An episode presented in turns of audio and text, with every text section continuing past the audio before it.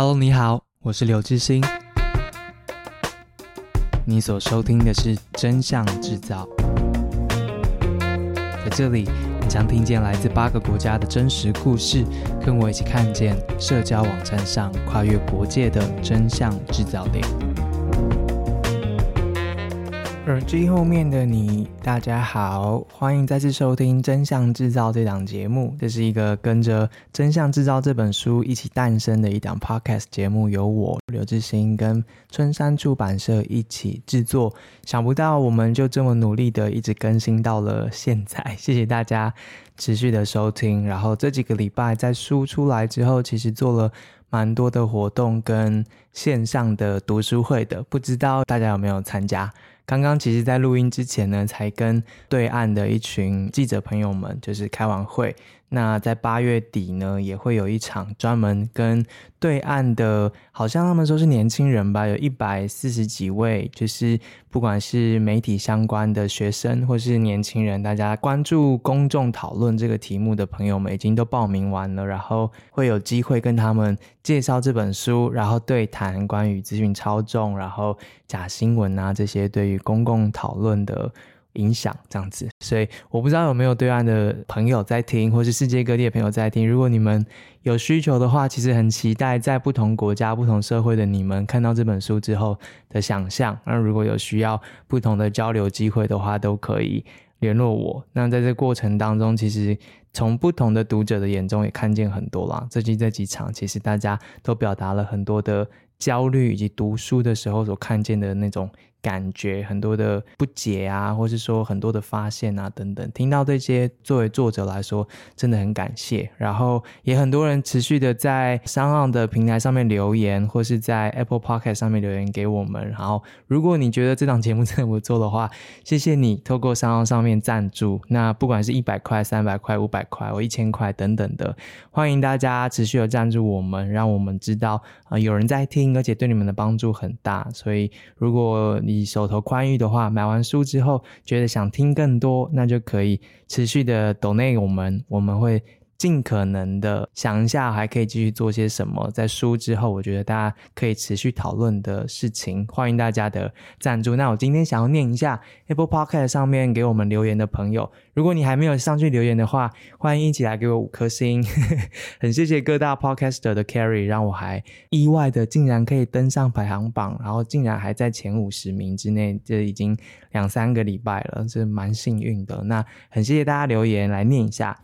这一位是笑到弯腰，他说有够喜欢这个节目的啦，致昕的声音真的很赞，听起来让人很舒服，每集都有够实用，也打开我好多新的观念。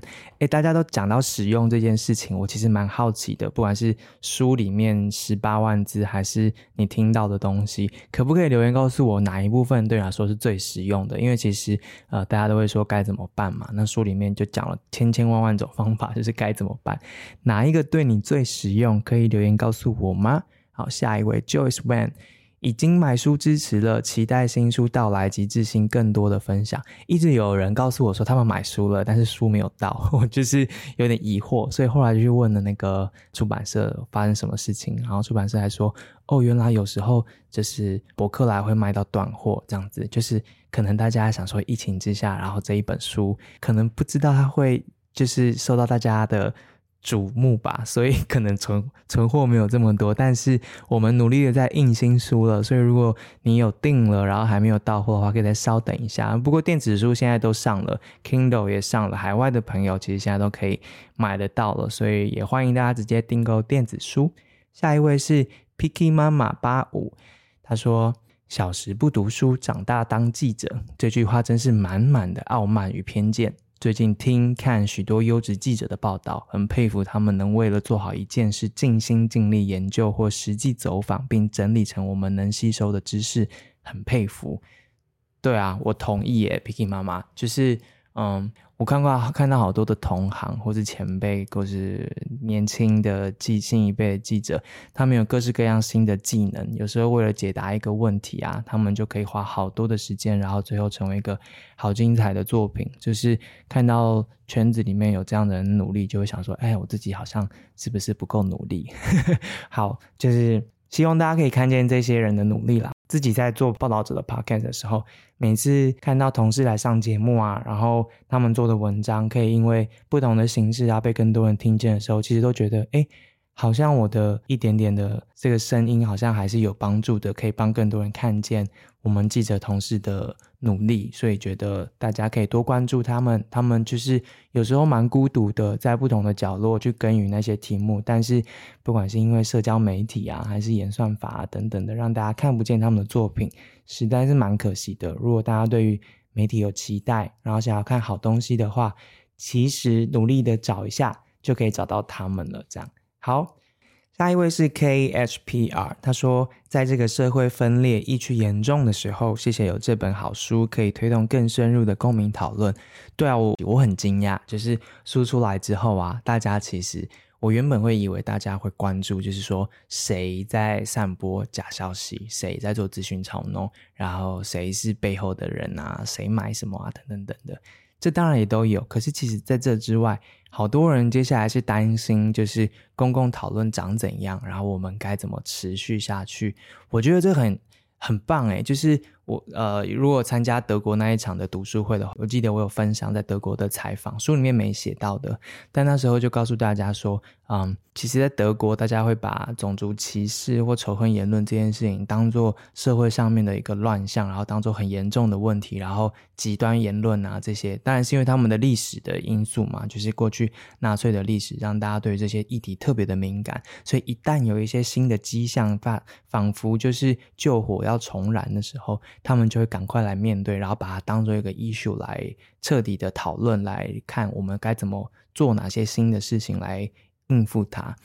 其实并不是每个国家都会把这一些事情当做事情，意思就是说，嗯，没有办法公共讨论，可能在某些国家不是一个问题，就是大家可能从来没有期待过公共讨论，或是没有感觉到公共讨论有在恶化。那我觉得应该说幸也可能是不幸吗？看你从什么角度来看。不过在这本书出去之后，我发现很多台湾的读者会热切的想要知道台湾的现况是怎样，还有哪些是我们可以做的，还有没有希望啊等等的。有些人悲观，有些人乐观，那就是所在的位置不一样，所以大家看见的风景不一样。这也是为什么要写这本书的原因，因为很多人看见的风景是其他人看不到的。然后很多人尝试做了一些事情，像今天这一集的来宾就是 c o f e s 或是君主，他们会找到一些可能性。那这样子其实如果能够被更多人发现的话，我们都可以做一些什么哈。然后下一位叫做 Recast 二十二，在五营买了新书，期待线上读书会，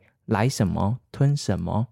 好的，谢谢这位 Recast 二十二，那就请你用力吞喽。好，下一位是阿旺，来宾讲话慢一点，他给了五颗星，但是给了很实用的建议。好，下一位。S G R A 四八四八四八四八，他说：“优质记者与优质作品，议题值得每个人深思。”谢谢，不敢说自己优质，但是很努力在试着做。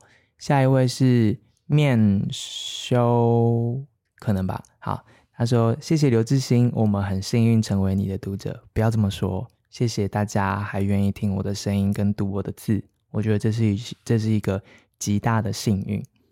下一位是 Queen F，他说很喜欢 Lotus 的那一集，他听了感触很深。谢谢 Lotus 让我们了解审查背后的运作，我真的要非常非常感谢 Lotus。大家如果都知道的话，在现在这个气氛，其实以他的背景来说，要跟我谈这一些事情，然后谈得这么深。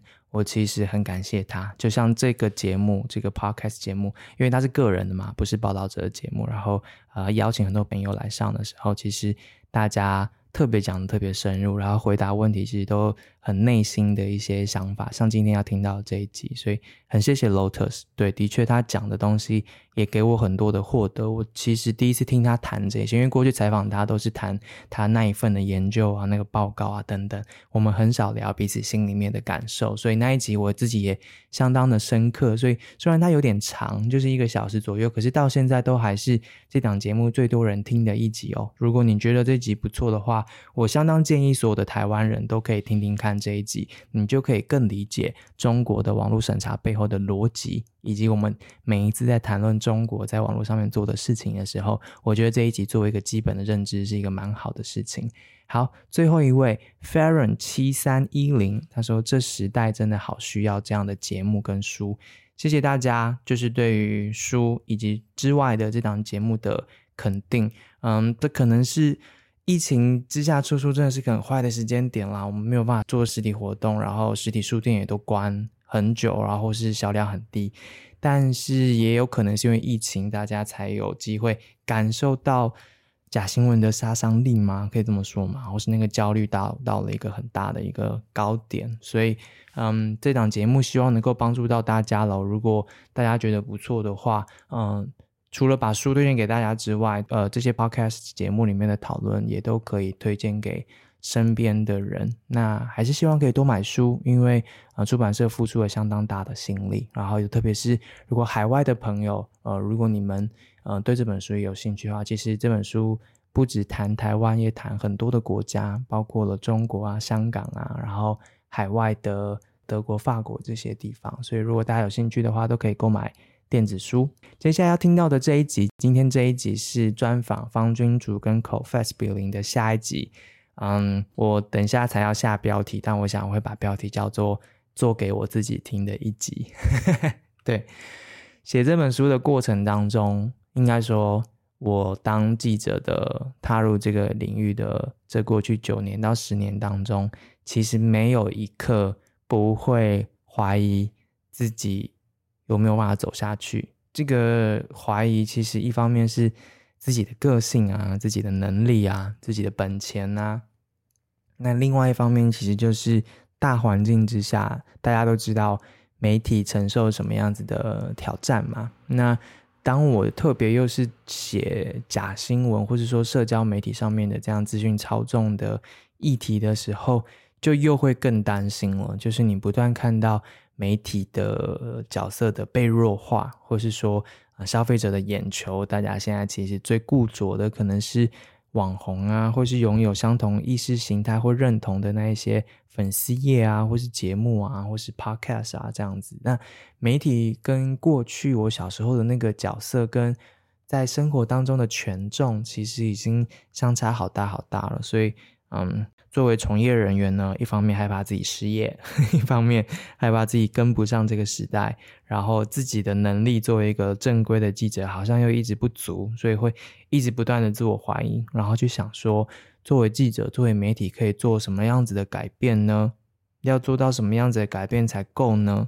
就会不断问自己，然后其实很多时候相当气馁，甚至孤独的，因为。嗯，整个媒体产业并不是每个人都有共识，或是说看待这些问题的时候的出发点跟感受都相当大的落差。所以接下来你要听到的这一集，很内心是来自于 Cofast 比邻跟君竹过去几年他们在这个路上，就是要告诉大家什么是真，什么是假，然后告诉大家什么是媒体试读，然后同时又要跟。嗯，特别是君主要跟其他的记者做呃业内的这样子的互动跟沟通，然后比邻又受到大量的他们组织受到大量的贴标签跟泼污水啊等等，在那样很气馁跟孤单或是觉得没有力的时候，能够做什么？后来这一集的讨论对我来说相当的受用。那希望你听了之后也可以稍微感受或碰触一下，在这个真相制造链、真相制造时代。在第一线，想要让大家在乎真相的人，我们的心情可能是什么？然后我们所需要的支持可能是什么？然后如果你听了之后有共感的话，欢迎大家用不同的方式来支持，嗯，Cofast 君主，或是支持这本书、这档节目，或是你心中你觉得能够帮你达成你对媒体期待的那一些选项，因为毕竟这是一个。媒体的产业，它所做的事情不是只影响媒体，媒体的产业它所做的事情是影响整个社会的。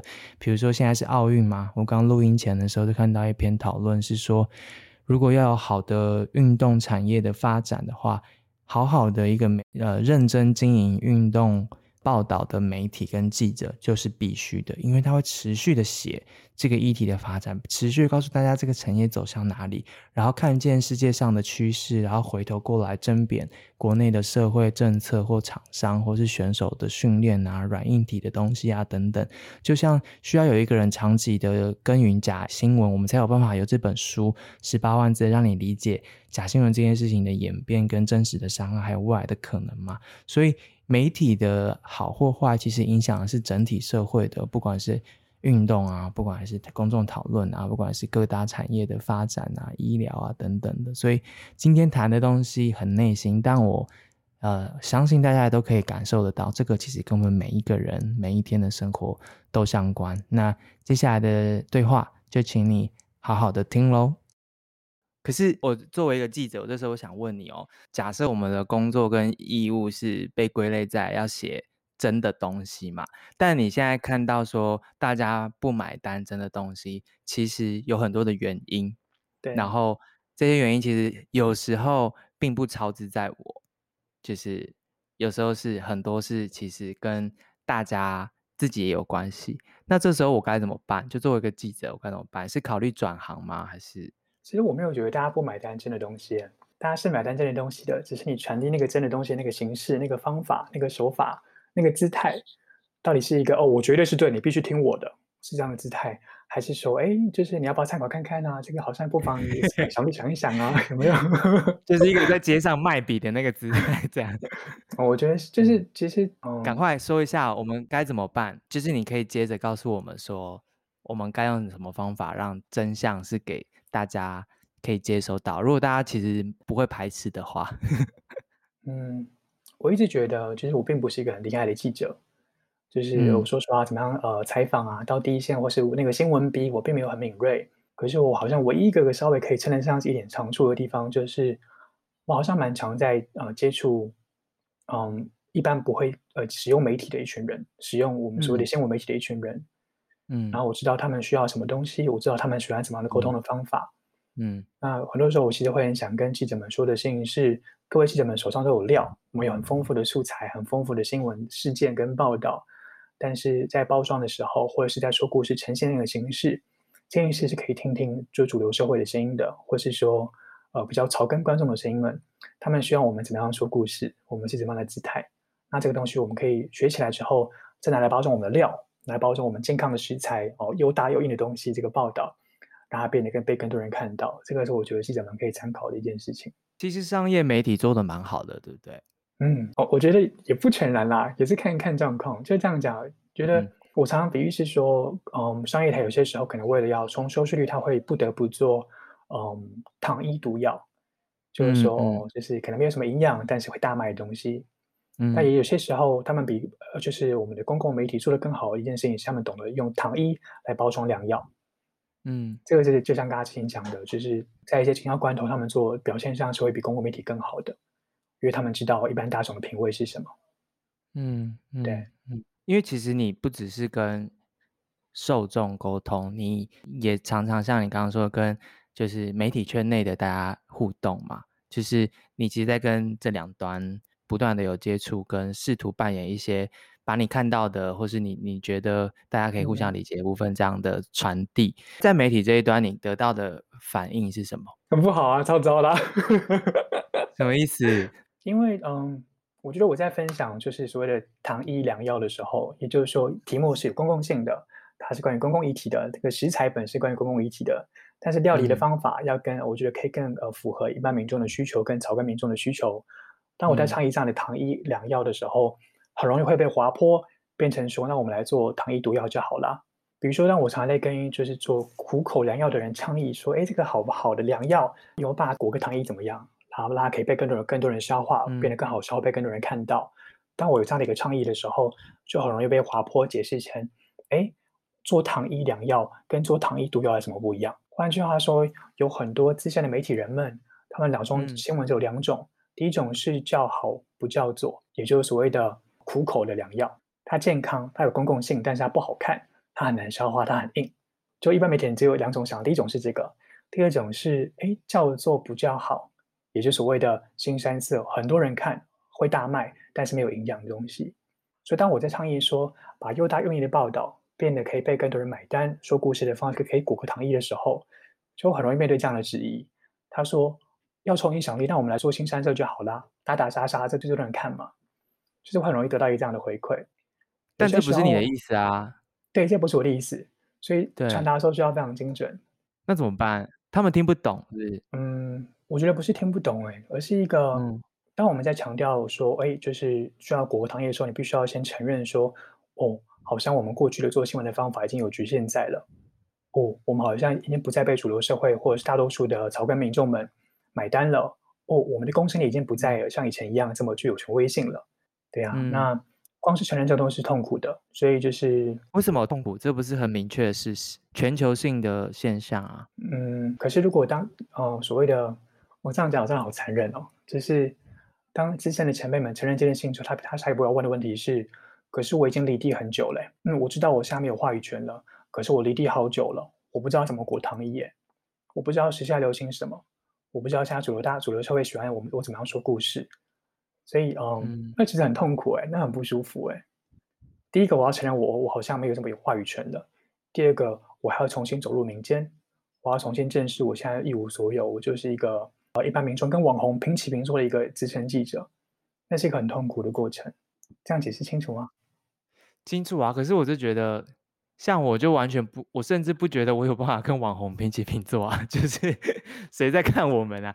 就是就是。去学校演讲就会都会知道，就是没有人在看我们啦。就是大家现在也都有自己的喜欢的资讯来源，这个是一个难以避免而且持续发生，然后越来越明确的一个趋势。所以，嗯嗯嗯，我自己是觉得我们是一个不断的尝试传递真实的一个职业嘛。那真实的事情就在我们眼前发生的时候，那其实。应该不会难以理解，它就是真的事情吧？就是尤尤尤其是如果说这是我的工作的话，其实我服务谁，然后他的消费行为或是他的需求，就是已经出现转变了。那如果是要服务他们的，我当然就得学啊，不然的话我哪里找工作？就是 会觉得会没饭吃，这是我的想法啦，这是我的想法。所以当你说会对你有质疑或什么的时候，其实我是其实蛮不容易。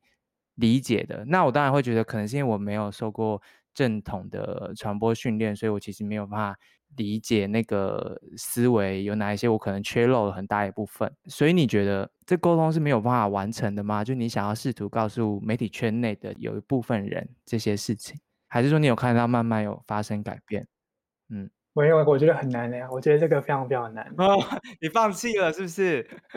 没有没有放弃，是因为我觉得我是一个很资浅的一个人，嗯、我一个堂堂的大记者，资深大记者，为什么要听一个之前的一个网红讲话？就是你算哪根葱啊？讲不好听，我算哪根葱啊？为什么大家听我的倡议呢？对吧？你又没有新闻专业？哦、你不是研究生还没毕业？就是你讲的这些是你脑补的还是真实发生的事？哦，真实发生的。哦，我觉得我一直觉得我在嗯、呃，就是比较呃。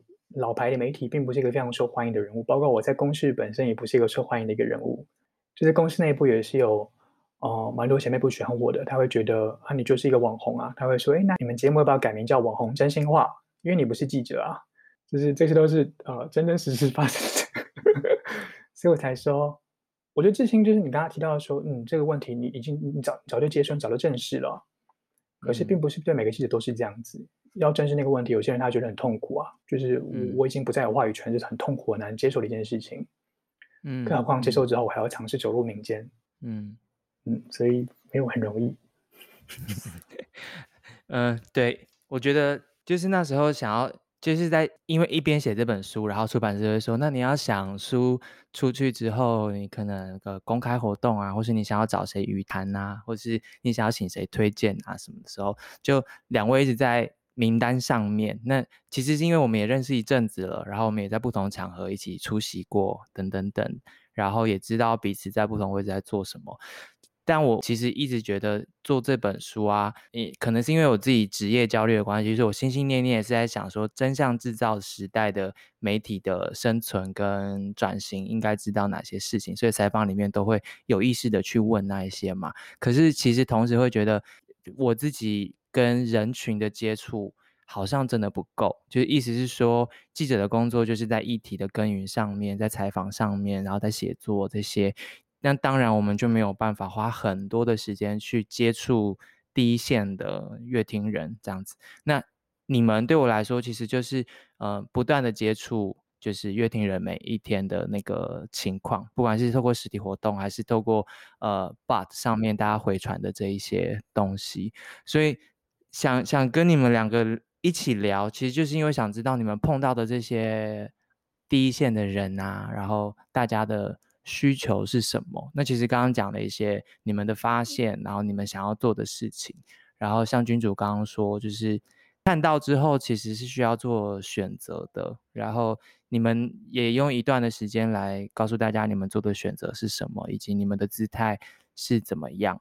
那我想接续刚刚说的，就是因为看到真相或是感受到第一线的情况之后，有时候是难以。接纳 真实的情况的，但我我不确定，我不确定你们是不是这样，因为其实你们也不跟我一样，不一定完全有这样的职业焦虑嘛。因为就是对，那嗯，你们看到的是不是有一些正面的情况，是让你们觉得你们做这些事情，你们做的选择其实是有帮助到大家，或是说这是大家要的，所以你们也才会一直持续做到现在这个位置吧？是吧？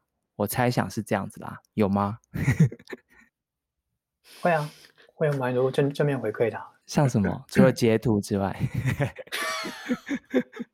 嗯，不知道。其实我一直觉得台湾人会有一个心态是，就是，嗯，这个社会上我们需要有有有，我们需要清流，但是那个清流是你就好，不要是我。就是有很棒，我给你拍拍手，赞，支持你。那你就收到这样的回 馈。一方面是觉得正面，一方面有一点心寒啦，就知道为什么不是你哦？台湾说台湾有你真好啊，然后有你就够了。那那那那你呢？这也是有好也有不好的，大家有有有觉得鼓舞的，也有觉得心寒的地方。除了说你清流之外，还有什么是你觉得对你是正面的回馈啊？嗯，其实演讲邀约没有一个是我自己主动去安排的哦，这些都是就是大家口碑一传十，十传百这样，因为教师社群其实不大，嗯。对啊，我就一直有人邀请去分享，那我觉得就那是一种肯定了。对啊，然后也会有一些人，就是有时候会看到他们分享在脸书上说：“哎，我因为听了君主他叫我检讨我的阅听习惯之后，所以我今天来看的深度报道，哎，真的都没想过我们现在是文学这么好，哎，哎，原来我们现在其实有很多好报道哦，只是没看过而已哦。所以那也是觉得就蛮开心的这样。哦，有一个上网，呃，我我因为每次在演讲的时候都会强制就是记录一下那个夜配一下报道者。这么好，我们有付你钱是不是？没有没有付我钱，那就 是有一个台大学生后后来跟我讲，他说他是因为听了我们的分享，嗯、然后就他就去赞助报道者这样。真的假的？我的邀功，趁机邀功有没有？谢谢，对对对，薪水都是因为你。没有啦，我只是做一个导流的角色这样子。比林，你觉得你有看到一些从人身上看到一些正面的光辉吗？正面的光辉吗？呃。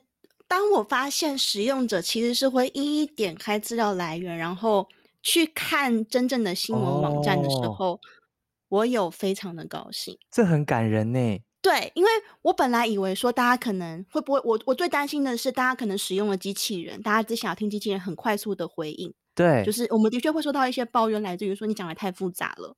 嗯，我想要更简单告诉，直接告诉你是真的还是假的就好了，不要跟我沟通这么多。对，嗯，对。但是其实还是有更多人，他们会一一点开报道者的网站，然后就一一的去看里面的查核的细节，就是就是他会他他会直接他他会很认真的回去把我原文看完，嗯，然后还会跟我们说你的连接失效了，就补新的连接。哦、那嗯、呃，这就很明确，你就会知道说他们真的有在看。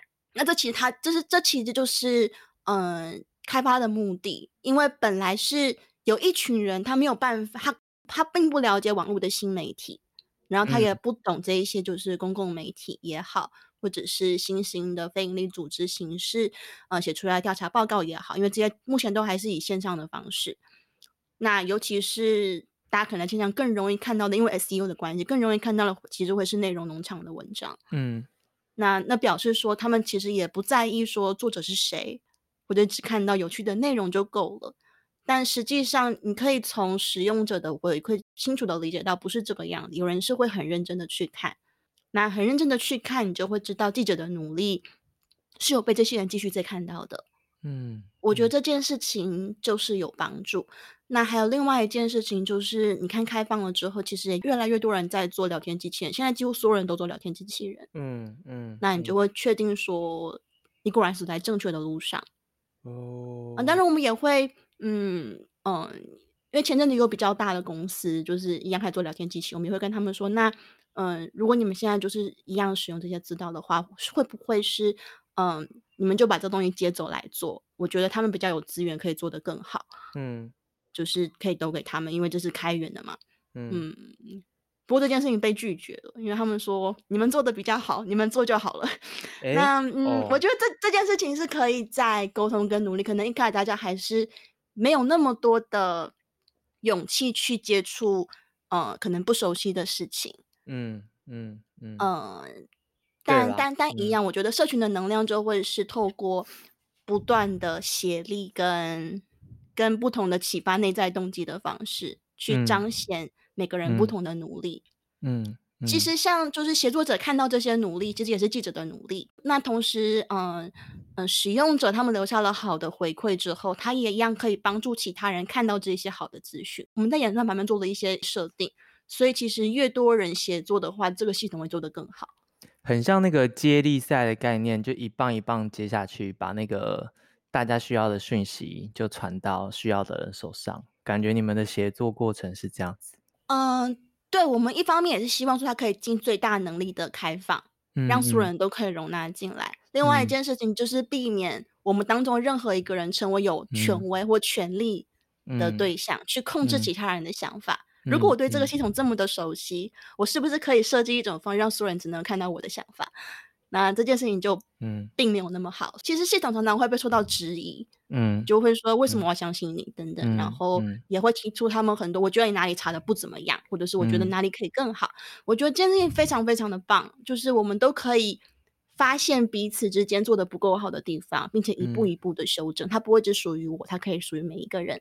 嗯嗯，协作这两个字我是常常听到啦，但我真的第一次感受到那个能量啊，就可能因为我真正参与的专案也不多，那因为对 Cofast 了解比较多一点，就亲眼目睹协作这件事情的发生。我觉得如果不是协作的话，可能这个专案也没有办法一直做做做到现在，然后也没有办法让你们累积那个资料库，让这么多人可以可以使用。可是这的确还需要更多人一起感受到这件事情的好。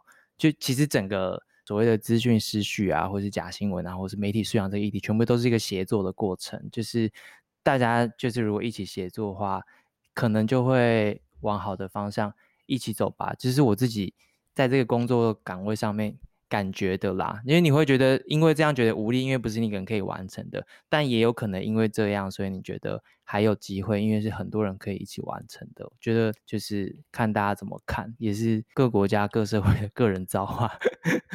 协作应该是一种文化，哎，就是嗯、呃，我也接过就是一次记者的电话，嗯 嗯，然后记者说，哦，你们在做事实查核。然后他就灵机一动，他跟我说：“那以后我们收到了很多的新闻跟资讯，可以先交给你们查核，然后我们再来报道嘛？” 然后，嗯，我觉得这就是没有理解 什么叫意思哦。对，对，要先要先出力一下。对，所以我我刚刚就一直想说，哇，其实我们报道者应该主动的把自己的报道，就是去写作的过程中塞在大家的问题后面，就成为一个可信的资讯资料来源，主动出击这样子。其实应该做这件事情，回去跟我们的同事说一下。耶查核中心有做这个事嘛？对不对？事实查核中心会很缜密的梳理，就是采访过的人，然后留在他们的里面。那呃，oh. 因为他们后来做了 Trailball 的关系，oh. 其实现在资料都有在 API 里面，可以直接接 API。嗯，好，我觉得我们以后可以参考一下，做一些 Bot 这些的应用。给给消费者，嗯，我最后想要问一下，我那天因为要打书的关系嘛，所以就是都会去上一些通告，就是很跨同温层的通告。我那天去上那个，我就是被那个君主启发到，我想说，我就是要趁这个机会去跨同温层啊，所以就接受各式各样的问题，然后去上那个感官一条通小树，然后他问我的问题是我从来没想到的，他直接问我说，那你自己被人家说过什么假新闻？这样子就是。你自己有没有遇过对你的假新闻，就是对你的误会，或对你的标签，或者对你的误解，然后在别人口中这样传的这些谣言？我就觉得，哎，这是一个蛮好的问题，我从来没有想过要问这些事情，哎，所以我现在也想问你们，就是对真的假的 confess 也好，或是对个人也好，或是对君主或是公视的记者真心话，你们最在心里面停留最久的那个谣言是什么？关于你们的？很难挑，是不是？太多，你也可以好讲好几个，没关系。我觉得关于自己的谣言，嗯，真的假的，偶尔会在 Medium 上面澄清。有一阵子其实蛮多那种政治阴谋论，哦，像是会被说成说哦，来自于某个可能政党的网军，或者是开发者还有被人肉，他的就是名字啊等等都被就是人肉出来。嗯、呃，我会觉得。这些事情是可以被被讨论跟理解，然后呃，真的假的会做的事情，会是直接跟质疑的人说，那东西给你，你来自己做。就是我觉得这件事情既然是开放，它成功实在不必在我，所以你去针对某个就是某个个人，是一点意义也没有的。我完全不介意，就是我个人以人的身份被以任何形式这样子，就是 就是。损害，因为我个人我是比较活在自己的世界里的那个类型，所以其实我真的是一点也不在意。哦，好，对，这个这个好像是不时就会发生一下，对，这好像就是那种月经题，就是动不动就会来一个谣言，是关于你们是属于谁的啊，谁什么什么的这样。但你们，哦，你觉得你们这样的回应有解决掉，就是是有办法回应到？其实不行哎、欸，没办法，就是刚刚刚刚提到，其实因为有的人没有办法看到自己的恐惧，所以不知道怎么面对这个问题。他他他看到自己的恐惧，所以他先他为了掩饰自己的恐惧，他去说你跟某个想象中不好的尸体在一起，这件事情就是没有在面对啊。那嗯嗯嗯，懂。也有人会说哦，平台可能是中立的，但人不是嘛。我我们怎么样去界定中立？嗯嗯嗯嗯，或者是怎么样界定就是监控？嗯、如果我可以看到某一则讯息，嗯、我可以回应，那显然我一定看到了讯息，那等于我在监控吗？就是我如果没有看到，我怎么回应呢？啊，监控通常的定义会是说我长期的天观看这些资料，并且透过这些资料获得可能我个人的利益等等，或者是我、嗯、我借由这份资料去跟某个人进行利益交换。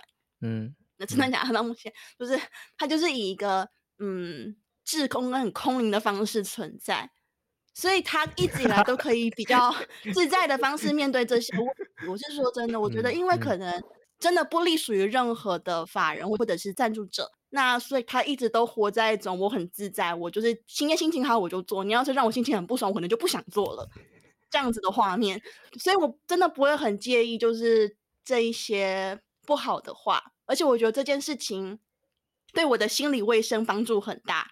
什么意思？就是我会进行一种逃避现实的方式，觉得说啊，可能 我就会幻想这件事情跟我并没有任何的关系。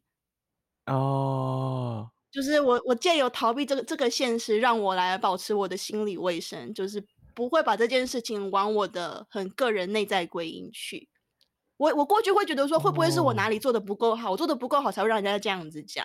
哦。Oh. 后来发现这件事情跟跟个人没有什么关系，所以就不要太在意。Oh. 我我一开始还蛮介意，因为我因为我比较玻璃心，我是之前就是在路上可能呃倡议的时候，我唱一唱就会自己哭出来的类型，oh. 所以我比较我蛮玻璃心的。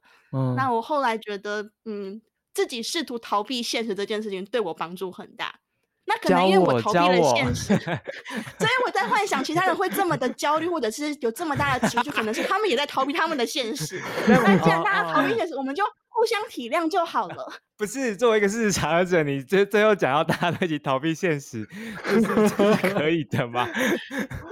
可是心理卫生很重要，我觉得。但但我只是还想象不到我有办法做到跟你一样的地步，嗯。这是什么秘诀吗？秘诀，或是其实你也蛮了解我的嘛？你觉得我怎么会做不到？你会教我点破我？哭的不够多吧？多哭几场？哪有哭很多哎、欸？要再要再 要再多是？要嗯，找到信赖的人，这件事情还蛮重要的。有一定会有可以可以接纳你跟帮助你的人。我们会以为可能没有，嗯、或者是有的时候会自己有很多的焦虑，你会觉得就是嗯，可能很孤苦无援，或者这件事情，因为目前可能只有自己在做。我觉得目前就是两位都是有自己的很重要的专案，然后其实一路走来，可能也是走的蛮孤独的情况，就是。真的要先顾好自己，心理卫生很重要。真的假的？其实也不能够说哦，协力很重要。那因为实际上还是会走过很长一条路，或者是你可能只有自己在做，你可能每一天都会觉得说，为什么协作的人很少？嗯、就是所所所有的协作都不是一开始人就很多，嗯、你可能也会经过了很多次提案，然后就是都没有人要参加，这也是有可能的。那每个人如何训练自己心理素质的方式，我觉得可能不太一样。我自己是 情绪是，我觉得我的情绪很重要。当我发现就是事实查核当中有遇到很多不同人的情绪之后，我开始重视自己情绪的问题。就是我觉得顾好自己的情绪是非常重要的课题。然后在不同的阶段，我都会以我心里的情绪的感觉为第一优先。就是如果嗯，我觉得开心我就笑，如果我觉得难过我就哭，我在哪里都可以哭。那我觉得哭还蛮舒压的，愤怒也很舒压，就是我也我也可以生气。嗯，很多时候人会压力很大，是以为说我现在不能生气，我要控制我自己。可是你控制住了自己现在的情绪，情绪并没有离开你，它会以另外一种能量吗？另外一种形式留在你的身上。嗯嗯嗯那你反而会产生更多其他的问题。嗯，那我觉得重视自己的身心状况、跟精神状况、跟情绪问题，其实会是非常重要的一件，因为它就跟健康一样，你要顾得好这件事情才走得长久，而不是爆发形式的。我现在很好就结束了，我现在看起来很理性，控制的很完美，或者是呃每一个东西都做得有条不紊，但这样这件事情就不会长久啊。我们真正要看的是更长远的未来，就是现在休息也没有关系，跟自己说其实是没有关系的，会有人帮助你。就是我我我也很愿意帮助你啊，就是你什么事情都可以跟我讲。我觉得我觉得这件事情对于每个人来说都很重要。你要先照顾好自己的情绪，重视自己的情绪，并且知道说这件事情是可以被允许，并不是我我就软弱。但你们没有，我就软弱。我觉得这件事情会是 比较理想的。好，好，刚刚那段话呢，我要附个 QR code，然后重新把我的书重印，然后印在那个 台湾篇的最后面。我觉得很多人会很需要听见这个。那君主呢，有在哭吗？我就是比你刚刚说，我就是不承认我就烂的那种人。你哭不哭不出来，是不是？会会会会，就我我觉得比林刚很棒啊！我觉得比林刚刚说我是有被激励到，我是真的有被激励到。就是我常常觉得我同温层是需要那种，我一直觉得我是需要被告知说，哎、欸，君主你可以开天窗哦，君主你可以失败哦。就我常常是当我确认这件事情之后，我就不会失败了。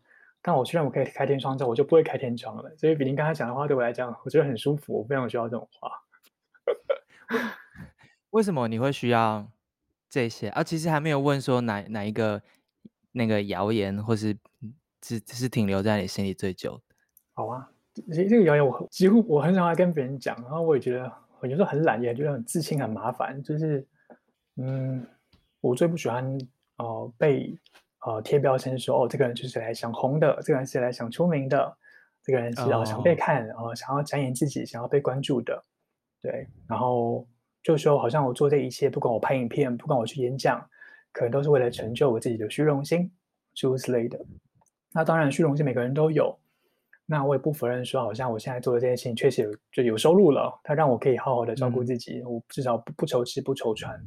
但啊、呃，我觉得，嗯，我我觉得没有那么单纯啊。其实我并不是呃这么喜欢被看 看见的一个人。然后其实、嗯、呃名气也让我觉得很不舒服，然后有一些心理压力这样。那其实我很多时候我也蛮常，包括我的简报都会公开给老师拿去用啊。其实我也没有在藏私。然后之前也会办。嗯在很久很久以前，我在一年前办过一个讲座，这个是主动办的，是办给同业跟同学的。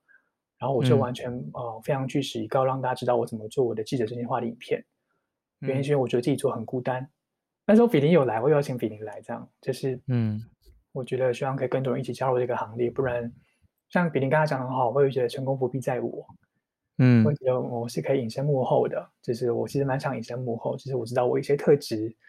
就是可能、嗯、呃颜值没有很低，可能声音还一还还还还还还算可以听这样子，所以对啊，就嗯随便怎么讲了，反正就就和就这个事，他其实觉得蛮伤人的，就是说好像嗯做这一切是为了成就自己诸如此类的。那那你怎么保持心理卫生？没有啊，没有保持就越来越糟啦，所以就觉得。他觉得好，我越来越不想做，我就好，以后我就好好回去做，我就回去做个普通人就好，我不想被大家看见，好累哦。我们可以帮你骂他，不是？我觉得该骂就要骂。我有一个很不好的习惯，就是会把任何别人的一的批评都拿来质疑我自己，或者是会帮别人的呃恶意来找苦衷。我会试图同理别人的恶意，然后就是说、嗯、他这么做可能是因为他哪里呃可能没自信，或是他可能内心觉得很自卑，才想要攻击我。嗯、但我太常做这件事，而太少同理自己，太少照顾自己的需求了。所以比丁刚才讲的对我来讲非常重要。对啊，嗯，我们前天的那个活动，线上活动，就是我跟杰平跟钟佩嘛，然后杰平有提到一部分是、嗯、是这部分，就是呃，他说，堂堂当然每个人都。对对对，记者来说要同理各种立场其实不难，如果愿意的话其实不难。我们当然是有办法同理各个人，甚至帮他们找到理由，他为什么会说说出或做出这种。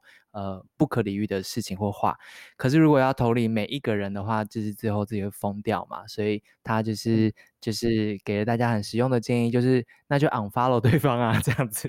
但但呃，没有听到的听众可以去听某一集，就是那一那一场的 Q&A 里面，就是有这样这样的内容。不过不是 unfollow 就做得到的嘛，因为因为很多意见会扑向你，或是说你也特别敏感，所以你会感受到大家说的、嗯。这一些，对，所以不过你已经察觉到，就是你这样做对你自己不好了，是吗？是啊，比您刚刚讲很好啊。他说，如果不去面对的话，你跑一下就累了。我真的觉得，哦，这两年好累哦。而且我觉得这样真的不健康。哦、就是我这么早倒下，哦，对，这样对社会来讲反而不好。对啊，你还你这么年轻哎，嗯。嗯，怎样不小心露出叔叔的样子，对，对不起，对不起，对，这对啊，对。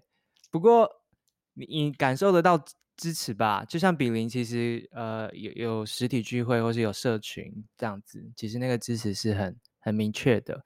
但君主是不是少了这个东西？我觉得来自于就是特定人的支持跟。社群跟广大群众的支持不太一样，可能对于君主来说，他会有更多是来自于观众，可是观众可能不够了解他，观众可能认识的会是记者真心话上面的他，嗯，那可能就不会是他真实面对很多事情或者是压力的情境。我觉得可能很多记者也都会遇到像这样的问题，因为他们他们跟他们就是采访的对象，或者跟他们沟通的对象。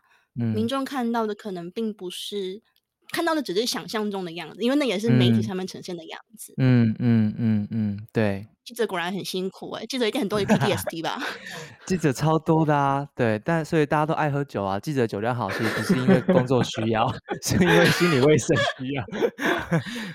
对，但我酒量很差，君主酒量也不好。但君主，你需要特定族群、特定社群的支持，还是说其实你有一个社群在支持你了？好像还好哎，好像没有什么社群呢，就是单一个人这样子，几几个人几个人这样。嗯，哦，那嗯，那你可以考虑开始，就是组织一个陪伴你的社群，或是一起做事的社群，有吧？就是那个公式 Lab 里面，对 P 实验室应该也算是。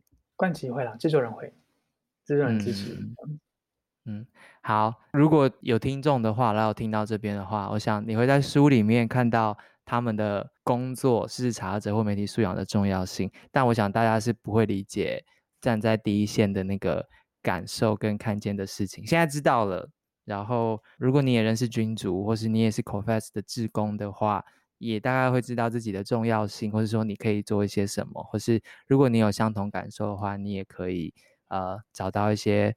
share 一些彼此支持的方法啦，但就像君主在那个记者真心话里面说的一样，就是如果你觉得某一件事情是重要的话，你就参与它，然后或者是大方的表达出你的支持跟你的选择嘛。对，那所以如果你对于 COFETS 或是对于君主做的事情是觉得重要的话，就是参与它，或者是告诉他们说，觉得诶，其实你们做的事情很重要，这样应该是有帮助的吧？是吧？然后，如果你觉得这档 podcast 节目是重要的话，你也可以抖内我们，因为 我们的 budget 已经用光了，所以这大概是最后一集了。因为出版社实在是很辛苦，所以我们也不好意思占用太多资源。这样，但如果你觉得这样子的内容是重要的话，其实我们就还有机会找更多的人上来谈一谈跟这本书相关的事情。我我我觉得，我觉得应该不是每一个人都有能力把十五万字看完。或是说看得完整，可是用听的应该会降低一些门槛。然后，或是说大家看完书之后，其实我自己觉得层次很多，那我自己没有办法完全交代。那用这样的方式，或许是也是可以一个好的呈现，让更多人听见。对，就是或许很多老师也会想要听见这样的内容。所以，如果你愿意的话，除了买书之外，也可以在上岸的平台上面抖内这档节目。然后，因为每集制作成本其实。没有，这刀真的非常非常贵。但如果都我自己出的话，就稿费就用光了，因为稿费也不多。所以，就如果你觉得不错的话，就欢迎一起加入我们的行列，这样子。嗯，谢谢两位喽。有没有漏掉什么呢？那个想要腹肌很棒，有没有想要补充什么？书好好看哦，好的，怎么可能会有人没买？要买三本，一本自用，哦、一本收藏，一本推 广。好的，对啊，大家帮帮忙，疫情下卖书好困难哦。但是我觉得出版社真的很可怜啊，陪我走了这么久，然后现在遇到疫情，所以大家如果愿意的话，买一下，四百八十块买五年青春，大概是这个概念。对啊，谢谢你们，就是好，谢谢之心。没有，谢谢知心，谢谢你们。